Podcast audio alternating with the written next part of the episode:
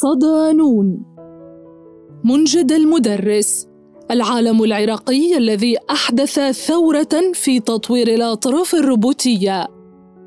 مقال لزينب الملاح. ضمن ملف أطباؤنا المعاصرون. حكاية اليوم استثنائية بكل المقاييس. لها الجانب القاسي وجانب يمنح الأمل. وكأنها حكاية مختصرة عن الحياة عندما تضعك أمام الاختبار الأصعب لتمنحك بعدها الفرصة الأعظم. البروفيسور منجد المدرس أسطورة جراحة العظام والكسور. الأستاذ بكلية الطب بجامعة نوتردام بأستراليا العراقي الذي أعطى للعالم أجمع مثالا عن الإرادة عندما تقف بوجه المصاعب لتصنع المعجزات. والعيش في بلاد الحرب والموت التي تصنع إنسانا يهب الأمل والحياة. الميلاد والنشأة. المدرس مواليد بغداد 1972 منحدر من أسرة أرستقراطية مثقفة محبة للعلم. والده كان قاضيا بالمحكمة العليا ووالدته مديرة مدرسة. عانت من التمييز بين حكم نظام البعث للعراق بسبب رفضها الانتماء للحزب. تخرج في كلية بغداد عام 1991 من أشهر وأعرق المدارس الثانوية بالعراق أسسها اليسوعيون الأمريكيون عام 1932 وضمت المتفوقين وأبناء النخبة. وخرجت العديد من الشخصيات العراقية المشهورة كرؤساء الوزراء والعلماء وعمداء الجامعات وسفراء العراق لدى الأمم المتحدة وغيرهم من الشخصيات العراقية المعروفة ثم التحق بكلية الطب جامعة بغداد ليتخرج فيها عام 1997 بدأ الاختبار الأول لإنسانية المدرس في أثناء فترة تدريبه كطبيب مقيم. كان يوما عاديا من أيام عام 1999 تغيرت فيه حياة المدرس للأبد. عندما أحضر للمستشفى التي يعمل بها مجموعة من الجنود العراقيين لتقطيع أذانهم قطع سيوان الأذن كانت عقوبة الجنود الفارين من الخدمة العسكرية في أثناء حكم حزب البعث للعراق بقيادة صدام حسين. حيث وضع المدرس أمام خيارين إما خيانته لمبادئه وإطاعة الأوامر بقطع الأذان بوحشية وإما يلقى مصير زميله الذي رفض فتلقى رصاصة بالرأس. تلك اللحظة المرعبة التي عاشها المدرس قرر بعدها ترك العراق والهروب إلى المجهول فاستطاع الفرار من العراق إلى الأردن ثم إلى ماليزيا ومنها إلى إندونيسيا. ليبدا طبيب الأمس الذي تهاوت أحلامه بأن يصبح جراحا. رحلته على قارب متهاون يشاركه فيه 150 شخصا نحو جزيرة كريسماس التي تقع في المحيط الهندي على بعد 500 كيلومتر من إندونيسيا وتعتبر وجهة لطالبي اللجوء.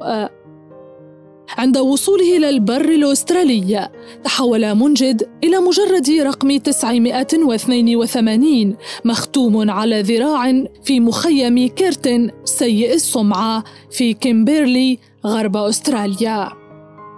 يذكر المدرس أيام اللجوء والوضع اللا انساني الذي يعيشه اللاجئون والإجراءات التعسفية من ضرب وبصق وتحرش وإهانات في سيرته الذاتية walking free. ويصفها العيش في المخيمات بالجحيم.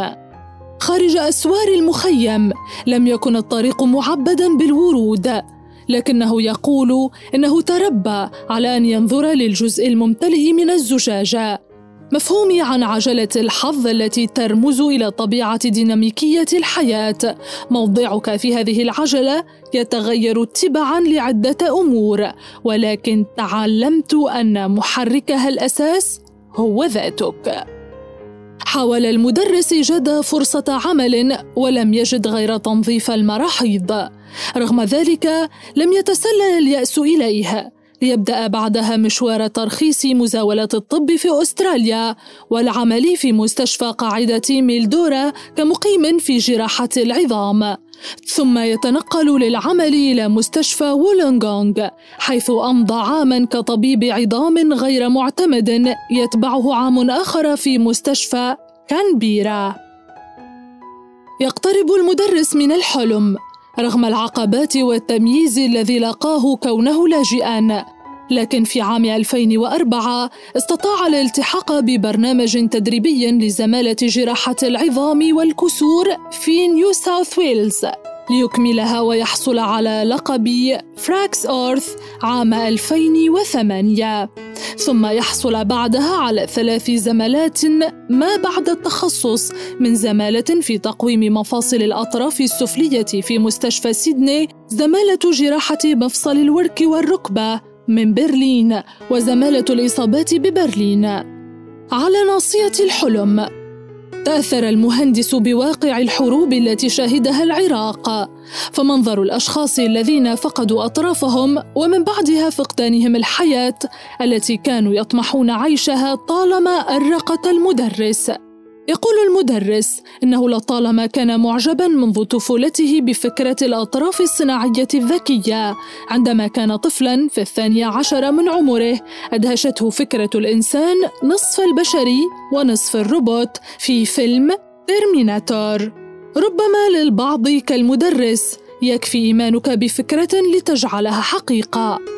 اليوم يعتبر المدرس واحدا من أصل ثلاثة جراحين حول العالم رائدين في تكنولوجيا osseointegration تتضمن هذه الجراحة المتطورة إدخال الطرف الصناعي المشابه لحد كبير الشكل التشريحي الطبيعي بغرسه داخل العظم بحيث تنمو العظام والعضلات حول التيتانيوم ليندمج بشكل سريع وآمن.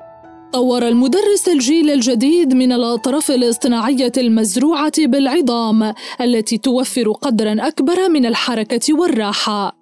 يقول المدرس: ما يجعلني أفعل ذلك أنني جئت من منطقة مزقتها الحرب، حيث كان الناس يفقدون أطرافهم بانتظام. بالنسبة للبعض هذا أسوأ من الموت، لأنه يغير حياتهم بشكل أساسي.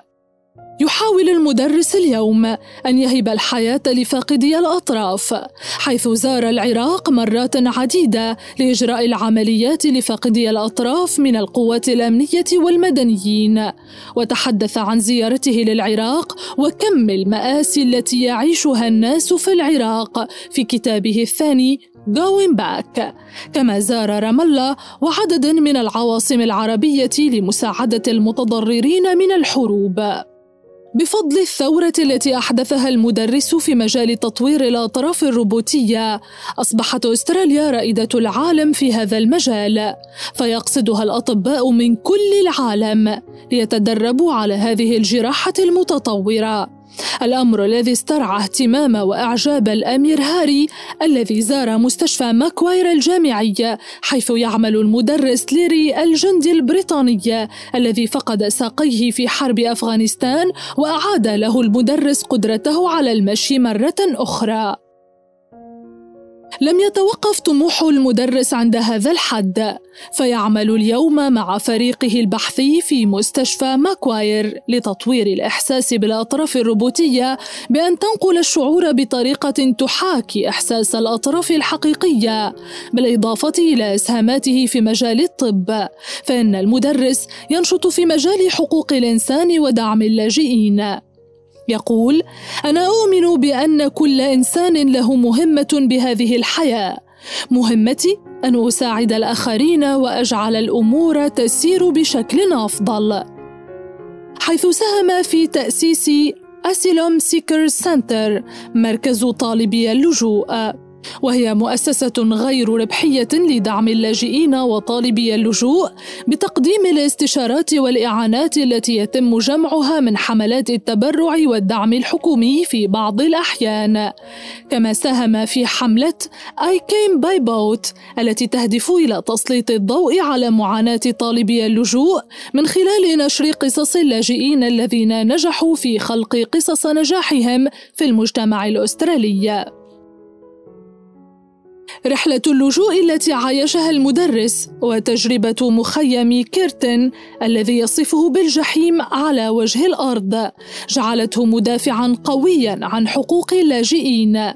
حيث يحاول تغيير السياسات المتبعة في المخيمات من حيث المدة المجهولة التي يقضيها اللاجئ لحين قبول طلبه إلى معارضته لاحتجاز الأطفال في المخيمات دون تقديم الدعم النفسي وإيجاد فرص تعليم لهم.